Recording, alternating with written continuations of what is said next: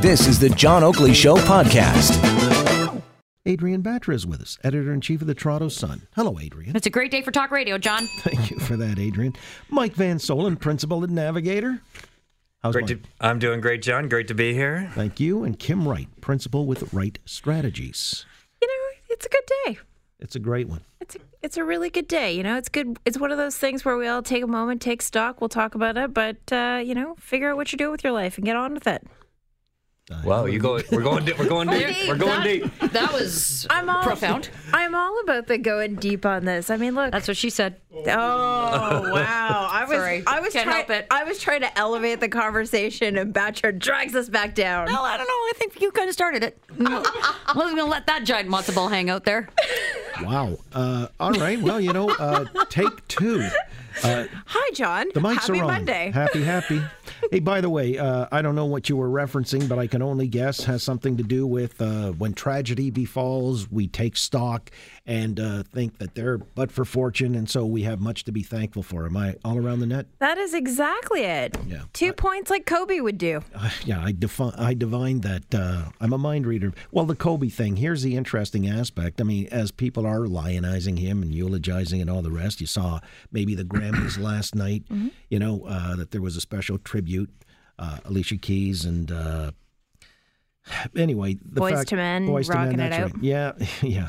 Uh, boy, there were a lot of dirges last night in general. Eh? Torch songs, anyway. But uh, notwithstanding all of that, is it appropriate in the context of uh, people, you know, talking his accomplishments and so on, to bring in, insert into the discussion the sexual assault case in 2003, uh, some of the nasty internal fights with Shaq and uh, with Magic Johnson being edged out, and the general manager became, well, was Kobe's agent, you know, dwelling on some of the negative. Just a balanced overview uh, over the arc of his career. Uh, Adrienne Batra, is that fair dinkum, or do you just, at this point, uh, bask in the glow of the halo that he cast? I think you can actually do both. I don't like what a particular reporter from the Washington Post put out in terms of a, a new analysis on the settled, alleged rape case that he had been accused of. I did. I thought that was tacky to do it on the day that he died. And I think that there is a necessity to talk about the total man, who he was, because Kobe Bryant was a very different um, person out of the NBA then and you know he became an entrepreneur really tried to show himself to be a family man. He was very committed to his four daughters um, and his wife. But I think there's a need to talk about it but you don't dwell on it on the day that the man passed so tragically with his daughter in that helicopter and seven other people. So I do find that a bit gauche. I remember when Mayor Ford passed, and another radio station in this city had a commentator go on literally within an hour of it being announced that he had passed. And just excoriated the, the the former mayor and and I just thought this is this is not the time. There's plenty of time to have this analysis. There's plenty of time to have that uh, scrutiny, but that wasn't the time. And I feel the same way um, for those that do that with Kobe Bryant. All right, so no shade while the body's still warm, Mike. Well, that's right, and uh, and I do think it is a time to think about, uh, you know, and I, I hope someday should I pass, you know, people take the time to uh, think about the positive things I've I've done in my life and not not the less than positive ones, but.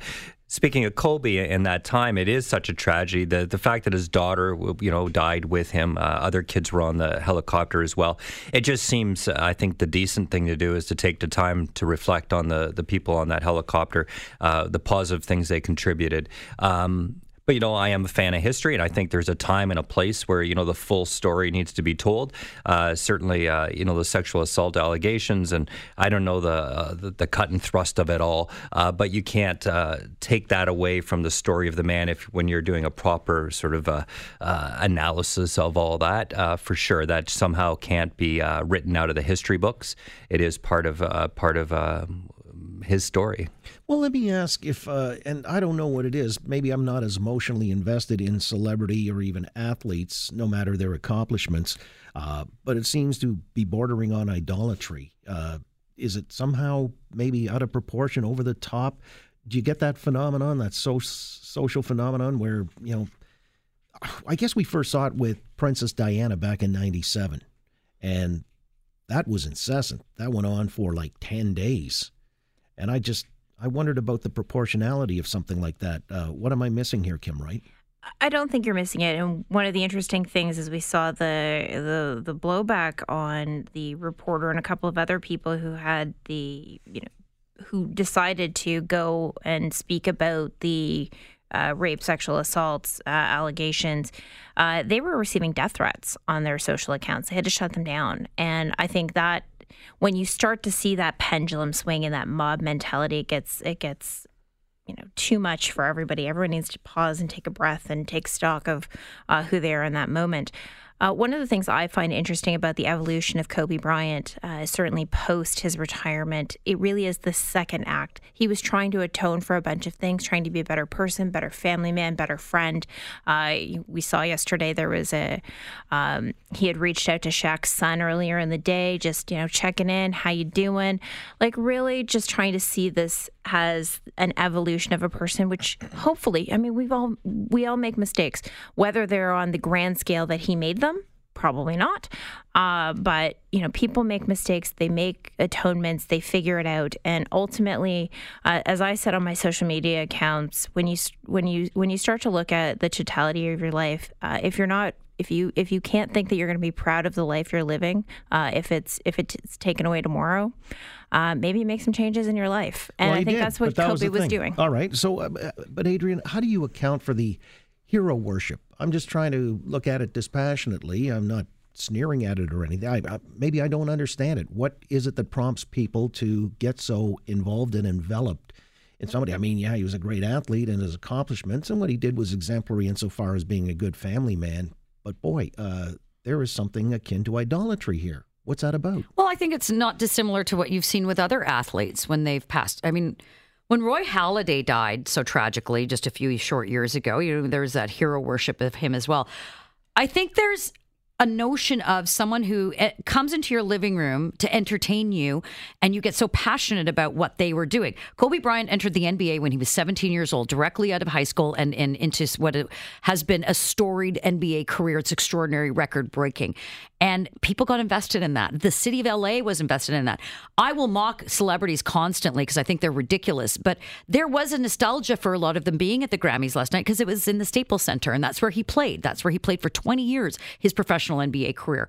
So there's memories of that. And I think you don't put them you don't vaunt them that much that you you you know are idealizing them but you recognize and you remember the things that they did for you in a part of your life maybe he won a game that you made a bet on and it made you happy. I mean, it sounds sounds trivial, but there's a connection that people have, and and he did contribute to the game. He started um, the the the Black Mamba basketball organization. So many young girls got to play and are playing because of him. So so there is that uh, notion that he was doing so much more than just you know being a ball player. And they referred to the Staples Center as the house that Kobe built, really likening him to you know the greatest players of of sports history you know, your your your Babe Ruths, etc.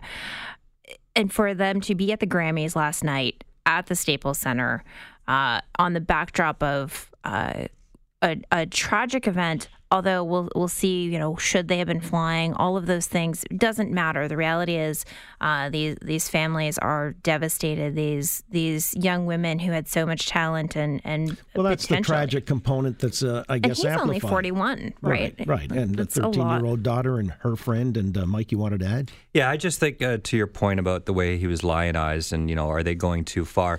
I do think we do that probably a bit in culture where we just we go too far. Um, and it, and it goes both ways. Where you know, on a day like this, we lionize Kobe Bryant's record. You know, probably more than uh, you know. I'm not sure that it all made sense to me. You know, I'm not pretending to be a, a, a real close follower of the NBA, um, but at the same time, we also do it the other way, where I think a society will jump on people on, on you know who've had a bad day, and will go completely over the top in, in that regard too. So.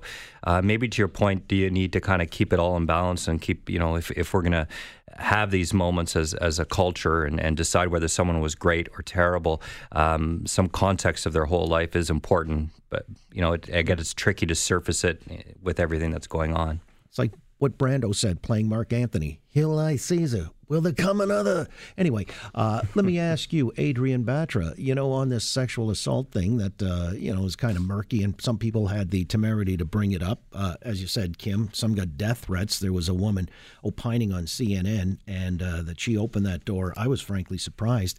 some people are saying, you know, in uh, that was 2003. Mm-hmm. Fast forward to 2018, 19. Mm-hmm. Does he get uh, looked at differently during the Me Too phase? Hmm.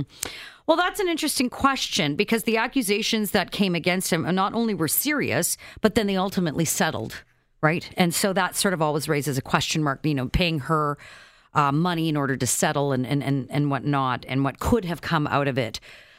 I don't know if he gets um, scrutinized any differently because of the accusations coming well before sort of the broader conversation around Me Too, but that is certainly um, a very un, I, don't even I don't know the right word, but a really dark period of time for in Kobe Bryant's um, history, and it's right there for everybody to read. It's uh, right there for everybody to see. When my sports guys and we had a number of columns and pieces today in the paper, and we will in tomorrow as well talked about him. They did mention that. They did talk about the fact that this this actually um, surrounded and circled circled his life for a very long time. Um, but I don't think that it's going to take away from what the value that he I feel he brought to so many other people's lives. Gotcha. All right. Well, you know, in terms of rehabilitating one's image or legacy, hey, we talked to Peter MacKay earlier this uh, program, and you know there are some who still uh, hold him in contempt within the conservative ranks because of the the feeling of betrayal with David Orchard. You might recall back in the the day when the party was fragmented, and then uh, you had the Reform Alliance rump, and so on and so forth. Uh, but I asked him about defeating uh, the Liberals and what that would take. Uh, he basically said it would have to, uh, they'd need to uh, modernize the Conservative Party. And by that, I guess, dwelling on a set of values. So, as far as I understood it anyway, I mean, what is your take, Kim Wright? Peter MacKay, I mean, he's the putative leader now, unless Erin O'Toole can mount something of consequence.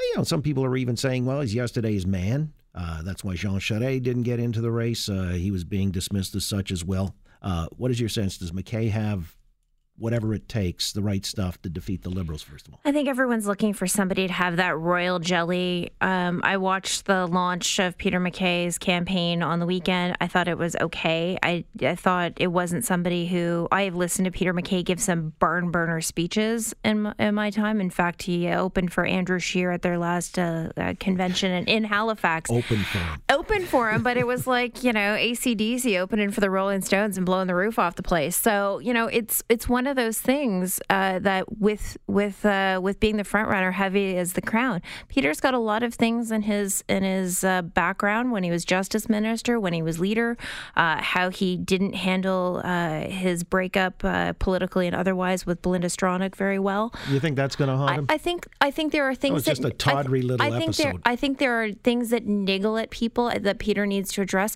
And here's my free advice after 30 years in politics if you are a leadership candidate or contemplating be a leadership candidate, it's it's a lot of work. And stop giving the BS Miss America. I want to help people and do good for my country.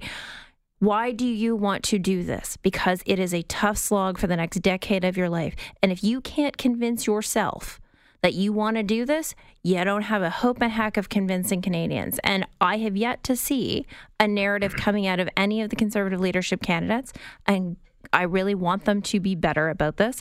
I have not seen a narrative that says, "Yep, let's go." And I uh, talking to a number of my conservative friends, they haven't particularly seen it either. All right. Well, uh, there's still time to sort of, uh, I guess, rally around uh, a certain cause, and uh, June 27th is when this thing gets contested. How about you, Mike Van Soelen? Can he re energize the Conservative Party to appeal to swing voters? He talks about modernizing it and uh, standing on a series of values. Yeah, I think uh, Peter's saying a lot of the right things. Um, this this race is still coming together, and and I, will just say that I think uh, this is taking nothing away from Peter or Erin. Uh, you know, the race isn't as as uh, is strong for not having more people in it but that's the reality where we find ourselves in. Uh, as for Peter, I think he has a lot to offer the the, the Conservative Party and its members. Everybody likes Peter. Uh, he he held uh, very serious portfolios in the Harper government. Um, I, I, think he's personable. He's telegenic, which which matters in this uh, day and age. Uh, beautiful family, and so uh, I think his job is to do a bit of uh, some work now to understand exactly what are modern conservative values. it's more than just getting past some of the social conservative challenges that Andrew Scheer had, and I think he has to express it in a way that connects. Uh, first with conservatives, but then also with the general public. Mm-hmm. Like, what does that mean? What does offering greater freedoms mean? What what does unlocking free enterprise mean? And I think expressing that in a value proposition way that more, more voters uh, will get in the next election. All right. Uh, yeah. Not only for the individual, but a sense of community. That's something he expounded on. But, uh, you know, people say, well, you know, he doesn't speak French well enough. Mm-hmm. Is that basically uh, the real litmus test now whether or not because you're French, your proficiency in French disqualifies you right out of the gate? Well, I don't think it should disqualify you, but it should be something that he needs to address and he needs to work on. And he's acknowledged that. He said, you know, I've been in, in the private sector for a number of years now, um, working, you know, unilingual. So it's hard for me to to keep up with that. And that's a fair assessment. But it is absolutely something he needs to do. You can't discount, you know, a quarter of the country that speaks French. You have to be able to communicate with them. I mean, it's the other official language in this country. So that is certainly a hiccup. As far as sort of the other things, you know, the infamous picture of him in the overalls with the dog when Belinda Stronach dumped him to go cross the floor to Paul Martin and I'm save sure his, his government. Um, but, you know, all of that you know there's an element of where you we saw that you know all when it happened is sort of like oh my god like this is pathetic sort of fast forward to 2020 and sort of now you think, oh my God, he's a bit sensitive. That actually might work. Now, the challenge he has in terms of the photo ops with the F 35, a few other things, I think those are those are explainable things away. Um, we don't know if it's going to be Justin Trudeau that he's going to be up against when the next federal election rolls around. So I think those are also important calculuses that the, the Conservative Party members have to consider. And I will only say one other thing. He has um, already got a, a number of broad based support from across the party. He's got support from the reform arm, which everybody expected would just automatically go to Erin O'Toole. Uh, he got Monte Mc, uh, Solberg, who is you know, an old stalwart in the reform leg of the party. Mm-hmm. If he were able to secure a couple of others, like perhaps from Jason Kenney or even Brad Wall, those are positive steps in the right direction. But to be sure, Peter MacKay, to Kim's point, has so much work to do. They all do. And Erin O'Toole announcing today, you know, he's, a, he's um, had a very slick launch. I thought it was quite impressive what Erin O'Toole um, had to say today as well. What's his value proposition? Well, I think, you know, Erin is, you know, he served our country, and I think everybody respects that. He served in the portfolio of Veterans Affairs Minister for a very short period of time before the Harper government was ultimately defeated in 2015. But in that short period of time, was able to accomplish a couple of things. But that portfolio is one of the hardest to ever, ever contend with. But um, just in terms of our veterans affair, uh, veterans getting um, certain payments, he expedited that through the bureaucracy. Uh, but he was there for six months or eight months, so that's challenging. He adds another component um, and another. I don't know. I don't know if excitement's the right word. But he is him, a fresh face. But he's another person that you know uh, emulates um, what Justin everything Justin Trudeau was not. Well, and yeah. so that might just be good enough to, for a certain segment of the party. I wonder if it will be because I think probably uh, this time around it's important to run for something rather than against something or someone. There's that. Maybe. And, and, the other thing is whether or not Erin O'Toole being a fresh face where uh, Canadians are not familiar with him, would that help him or hurt him, Mike? Well, uh, the first race is for the conservative leadership, of course, and he came in third. So, uh, uh, you know, of that group, uh, you know, uh, Max is gone, Andrew's gone. So, in, in some respects, the Conservative Party will know him well. Um, I do think it is an opportunity. You, you can only look at it as an opportunity uh, to sort of brand yourself and introduce yourself to more people through this process, which he's definitely going to get to do. He's a really good communicator. He has a great background, solid family family story, work in the private sector in in the army armed forces. Um, so he's a compelling figure and. We'll see how it pulls together. It's just a real challenge to kind of try to uh, grade how this is going to go when there's potentially really just two candidates. I mean, in, in, this race, this race is designed to have a number of candidates and and you know go down ballot. Like who's your first? It's preferential ballot. Mm. Um, but in a world where there's just two, uh, well, that's how they ended up with Andrew Scheer the last time. No, I know, I, I, get that, but still, I think if there was more people in the race, I mean, that's that's what that sort of balloting system is really designed to, to deal with. Sure it uh, it's not really meant uh, for one and two. They're going to have. Oh gosh, I suspect by what all is said and done, because they actually put the financial thresholds pretty high, which I think was the right move. Three hundred um, right? Yeah, that that's that's pretty tough to to slog. Uh, and I think they're going to have at least finance. Uh, yeah, and then and I think they're going to have at least ten names in there. Thanks for listening to the John Oakley Show podcast. Be sure to rate, review, and subscribe for free at Apple Podcasts, Google Podcasts, and anywhere else you get your on demand audio.